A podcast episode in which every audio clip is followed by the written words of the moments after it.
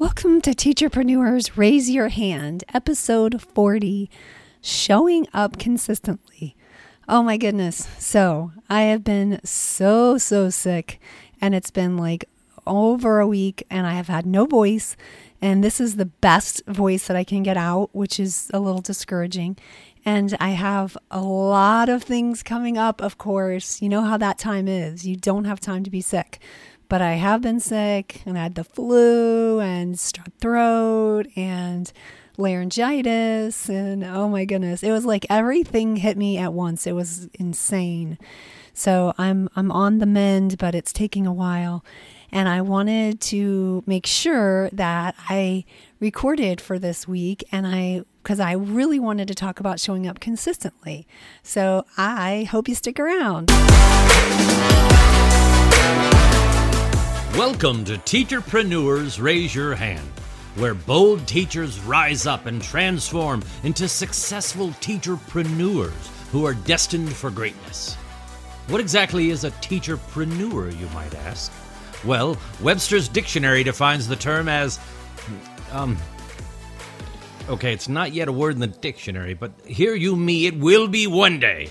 In a nutshell, a teacherpreneur is both a teacher and a business person, and we're here to help you be better at both.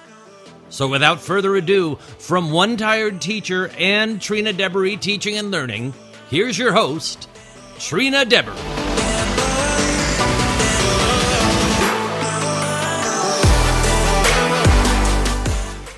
Hey. So this is going to be very short and brief because I don't have much of a voice, and it sounds really funny when I listen to it back. So the first thing I wanted to tell you is that as I was saying, like sometimes we really need to show up, and we really need to make sure that we're showing up for our audience and for our people and the people that are expecting to hear from us.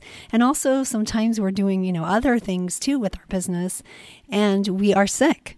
So my first bit of advice is to rest, because sometimes you can't even help it. Like I couldn't even sit up for most of the day. So it didn't even matter if I wanted to do something, I couldn't do it. It was physically impossible. Writing an email took every bit of energy that I had. So this is like a far cry from that, thank goodness. But it's been brutal. So you have to take care of yourself. So that's my first tip. And the second tip is, a lot of people talk about batching and having things prepared in advance. Well, this would be a perfect reason. And when I finish the milestone moments, like I haven't, moved on yet to a new segment, which is what I am getting ready to do with some business tips and strategies. I'm excited about that, but I haven't done any batch recording, which I do try to batch my recording, but I'm not the greatest at it sometimes. Life comes up. I have another podcast, and we all have lots of multifaceted parts of our business, and so it's just, I'm not perfect, and this is one of those exact moments where I've been waiting for a week to finish this, and I can't even start it. And also, I wanted to share some exciting news, and that is that I'm going to be presenting at the Spring Fling 2020, and I'm excited about that, and that takes place March 20th to the 25th. And I'll give you the bit.ly link, and I'll also link to it in the show notes, because you know how bit.ly goes. Sometimes it can be great, and sometimes it doesn't work very well for us. So let me tell you what that is. It is bit.ly // whatever you want to call it. I always get that messed up for some reason. Capital SFFT 2020. So Spring Fling for Teacherpreneurs 2020. I'm excited to be a part of this, and there's going to be a ton of great presenters talking about all kinds of topics that have to do with being a teacherpreneur and like working through your business. I love that Jamie Jasperson, she was a part of the virtual learning party for teacherpreneurs last summer. She wrote me and she asked me to present, and she also asked if it was okay because she didn't want to feel like she was stepping on any toes, which I thought that was so sweet. Like, we don't, I appreciate her doing that, because the virtual party last year was something that was relatively new to Teacherpreneurs, and we're doing it again this year, and she's going to be a part of it, thank goodness. And she was really helpful last year. She helped me a lot. And also, I never want her to think that. Like, my goal in this is lifting everybody up, reaching people and lifting them up. And I don't feel like she's stepping on my toes. In fact, I think it's great. And she's done a tremendous job, and I could learn a thing or two from her. She's very organized. And I'm like, oh, it's so, everything's so pretty on the backside. And I'm like, oh, this is so nice, when mine does not look like that. But I'm my way, she's her way, but we both can be our way, and it's okay. And that's okay. So she's excellent. She has a lot of really smart things to say about Instagram. And so she is like spearheading this, and it's going to be an excellent event. I'm excited about it. There's really some, like I said, really good presenters, and I'm going to be talking about the 7 reasons why you should be adding podcasting to your content strategy. So hopefully you will check out my session, and hopefully I won't sound like this, because my video and presentation is due Saturday, and I have been waiting for my voice to come back, and I'm afraid it's not going to come back all the way. So hopefully it won't sound this bad, but at least it will, I'm nervous. That makes me nervous. All right. So that's one thing I wanted to tell you.